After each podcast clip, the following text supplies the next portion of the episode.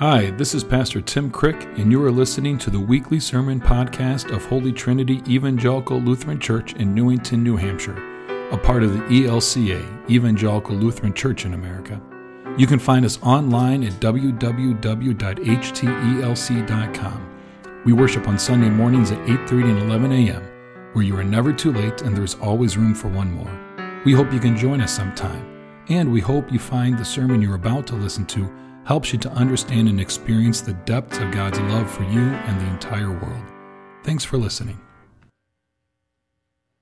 14th chapter, verses 8 through 17 and 25 through 27.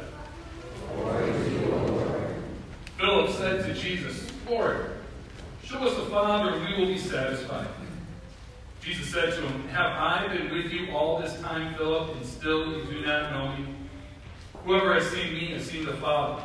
How can you say, Show us the Father? Do you not believe that I am in the Father and the Father is in me? The words that I say to you, I do not speak on my own, but the Father who dwells in me does his works.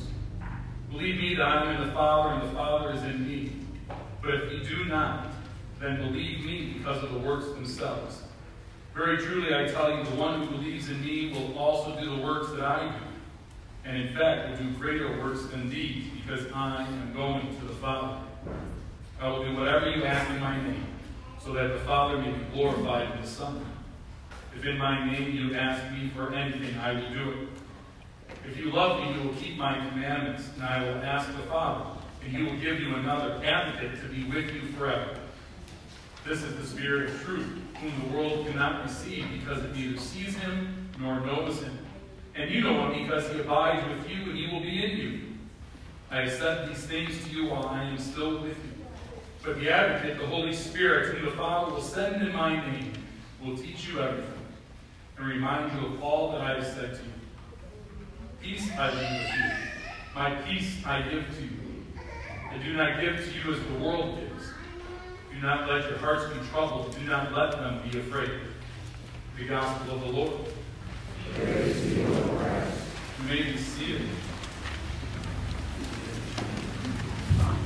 So as I said, I thought this morning we talk about the Old Testament passage, the passage from the Hebrew Bible and the Tower of Babel, what that might mean for us today, um, and what it might have meant back then, and why would it be selected to be here for Pentecost. But I want to ask something first. How many people are not in your regular seat because you walked in and somebody else was there this morning.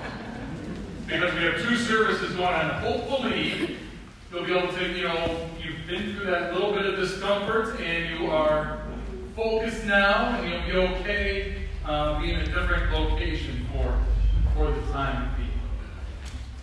So the Tower of Babel, there's several ways in which we can look at it. We can look at what it means for the time then, that contextually, when was it written? Why was it written?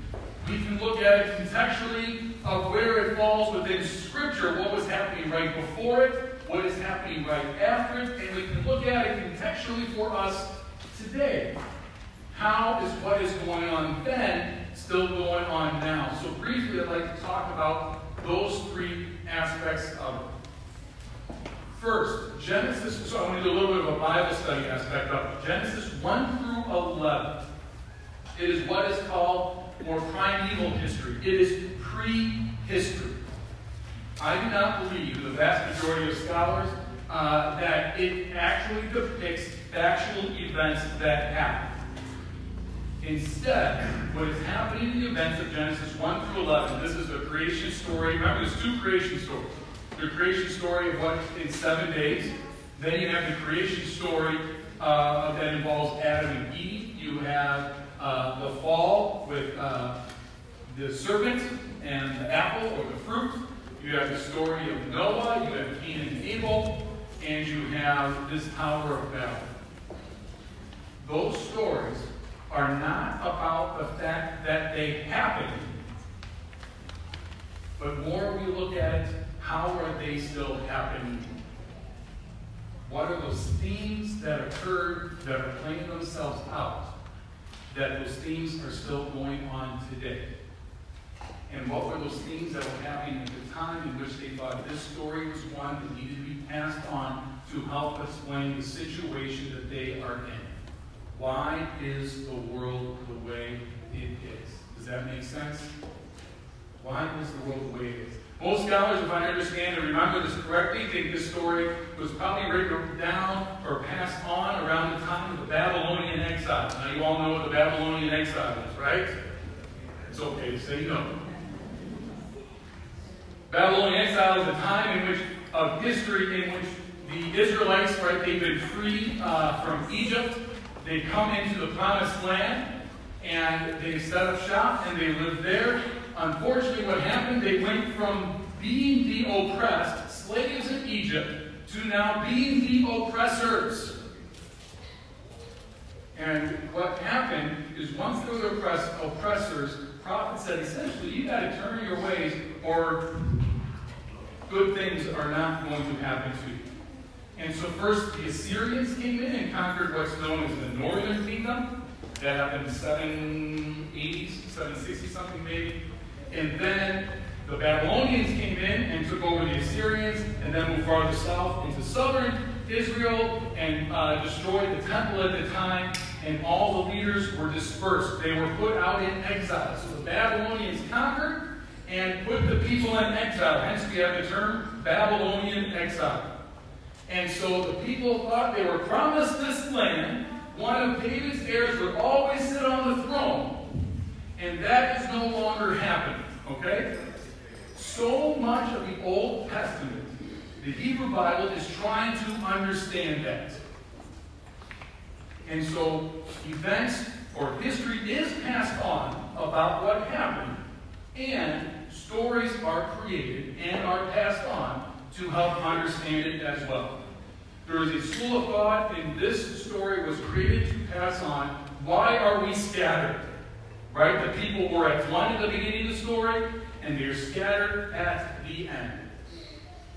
What is going on? There was hubris that we are God. We can do anything. We don't need any bounds. We don't need any limits. We do what we want. That doesn't happen today, though, does it? and so it's about how do we properly use what we have been given in God honoring ways for the benefits of others, not simply for ourselves. You know, it's interesting about the story. It seems like a little bit of a throwaway. No longer they use stones, but they used bricks and mortar, right? It's a huge technological advancement for them back then. You may not think that, but that really is. Now you can build these bigger structures. And what do they decide to use this new technological advancement for? I'm going to create a great name for myself. We're going to keep everything in because if it gets spread out, man, who knows? We're not in control of it anymore. So let's keep it in. Right? So there is a way in which that is reflected in the time the Babylonian exile. The people went from the oppressed to becoming the oppressors. And this story helps to explain the situation they find themselves in. So that is contextually, historically, what it means. And that's most of Genesis 1 through 11. Pre-history, not history, helping to understand the way things are in the world. Then we can look at it also as what's going on around this time in Scripture. I remember the first time I heard this, I'm going to look at Vicki. I remember, if you remember the Bible study we were at at Methodist Church near our first apartment. was an older retired pastor. And the first time I heard somebody say, I believe history actually enters into the Bible at some level in Genesis 12. Genesis 12. Now, that doesn't mean everything from Genesis 12 on is all historically, factually accurate.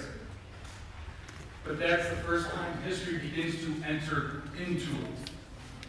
And this is how God acts, right? So 1 through 11 is why are we the way we are? Genesis 12, God's going to do something about it. And Genesis 12 begins with the call of Abraham. You will be blessed to be a blessing. What's interesting when you compare this story, they will build these great structures. We will make our name great, right? In Genesis 12, exactly the very next story, you know what God says to Abraham? I will make your name great. It's a reversal. Babel, I'm going to do it. I've been given is insufficient, so I need to prove it to myself and to other people. That doesn't happen at all, does it? Rather, do we trust the name God has given us? I will make your name great. That is the promise to Abraham. And to go forth, not as in the Tower of Babel, to hunker down, to stay within, to not, right? We better not scatter, is what's going on in the Tower of Babel. We better stay in. But yet the promise given to Abraham is to what? Go forth. You are blessed to be a blessing, which actually harkens back to Genesis 1. The whole point of Genesis 1 is not that the world was created in seven days. The whole point of Genesis 1, God called all, God saw all that God had made and called it very good. And what did God say to do? Be fruitful and multiply. Essentially, you are stewards of God's creation. Go forth and help everything not just survive, but to thrive. Go out and do this work. God is with us, which brings us into Pentecost. The season of Pentecost comes by the giving of the Holy Spirit because who is no longer around with the people? Jesus, right? Jesus has ascended, but Jesus is not there, and I am sending one to be with you, an advocate. You are not alone. There is work to do. We continue the work of God that was revealed in Jesus to go out, to let people know their real name. That the real name is beloved.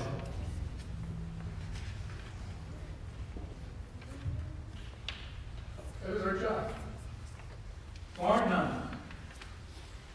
To let people know that the name is beloved. It's easy to stay in. It's easy to lock the doors, turn out the lights when you hear a scary noise outside, and hope it goes away. That's the story of Babel. God's story is not that. The story of Pentecost is not that. Not to use our one voice for destruction, but to use the one voice of various languages, but one voice of love and of peace, and to build up and to encourage. How many people want that in their lives? How many people want that in the world? It's hard to do. It's easy to think that we're alone. The promise of Pentecost is that you are not.